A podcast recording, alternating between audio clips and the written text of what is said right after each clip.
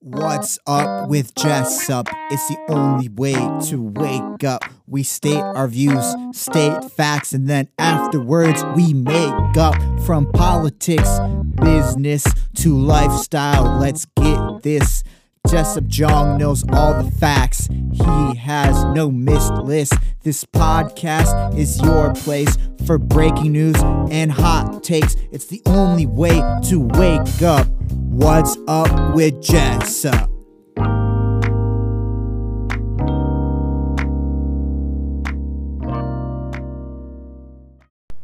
Welcome back to the podcast.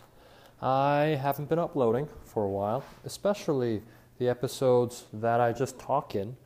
Um, there have been a lot of Be Productive with Me series. Uh, leave a comment or send me a message if you've liked those.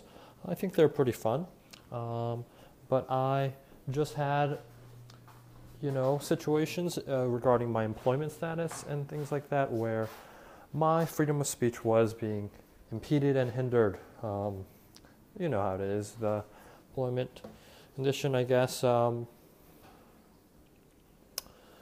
people were asking that, uh, at least on my main issue, which is North Korea policy, that I uh, do not upload things uh, and publish articles without the permission of my employer. Um, so, um, yeah, it's a, it's a long story, um, but I have been asked to restrict my freedom of speech, um, and oh well, I don't know what to do about that, uh, and I'm just uh, thinking of just following that. You know, um, that is what power does to you. Um, you know, you are under the influence of another, and uh, a more powerful person asks you something to do, and you are compelled because there's no other choice. You are forced. Um, so that's just been the reason. Uh, I know it is a little bit uh, abstract, but that is what is happening. Um, but I am going to restart the podcast episodes on productivity, uh, mental, mental well being, and tips, tricks, or just um, philosophical musings on how to become more productive, a better version of yourself, reach the goals that you are uh, trying to reach. Those are very um, general, and uh, really, there's no way that my employer will be able to um, restrict that because you know that's just beyond unconstitutional. So, um, that being said, um, yeah, I wanted to just get back to the swing of things, and that is what's happening. Um, so, yeah, and I'll continue to upload things uh, whenever I have musings on, uh, on different topics. Let me know if you have a question or a topic that I should talk about, etc., etc. Um, one topic that comes to mind right now for this episode is uh, being selfish. Um, you know, it's very easy uh, to build up a sense of expectation for others and yourself that is not consistent. It's inconsistent with the actual um, performance you will be delivering. Whether that's uh, that other person, you know, if you know a person who consistently does not come on time, um, expecting that person to come on time will inevitably bring you disappointment. So, um, in the aspect of not breeding resentment, one of the advice I had gotten often was to lower your expectations. If you lower your expectations, and even with promises, you just expect them not to be held, then you are more happy than before because you can only be pleasantly surprised. It's almost, I would say it's similar to Stoicism, where you expect the worst, um, and so you are. I guess it's a little bit different, right? Because Stoicism, you, you try not to be too happy at, as well, but um, this this advice is more that um, you are just not surprised by the worst case scenario because you expected the promise not to be kept. So um, you just don't expect, you expect the minimum, pretty much not expecting anything from others. Uh, that way you will never be disappointed. And then when once in a while a friend does keep his or her promise, or you keep your promise to yourself, then you're pleasantly surprised, right? Because you didn't expect it. You just uh, put it out in there, um, made the promise, but mm, you know, didn't know if that was going to happen or not, and you did. So you're proud of yourself. You're happy, and that is one way to be pleasantly surprised.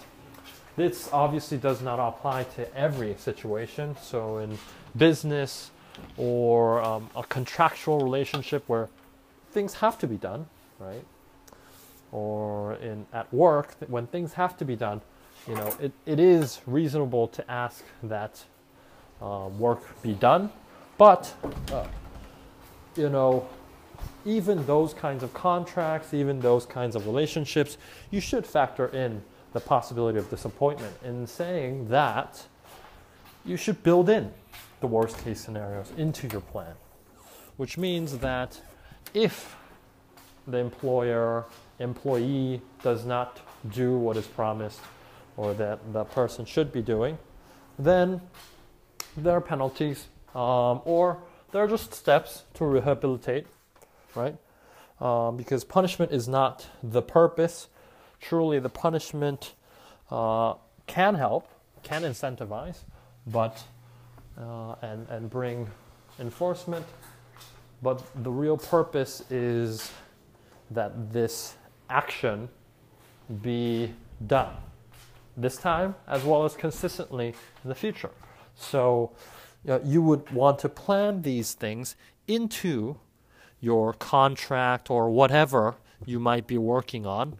Um, that way, you will not breed resentment, mostly because you did not expect the person to do it, or it doesn't matter to you if the person does not do it because you have uh, that contractual system set in place, and also plan Bs, where if this supplier does not come through, you always have plan B, you always have uh, supplier B that will be able to supply, and those are called you know options to buy, sell um, at a certain price.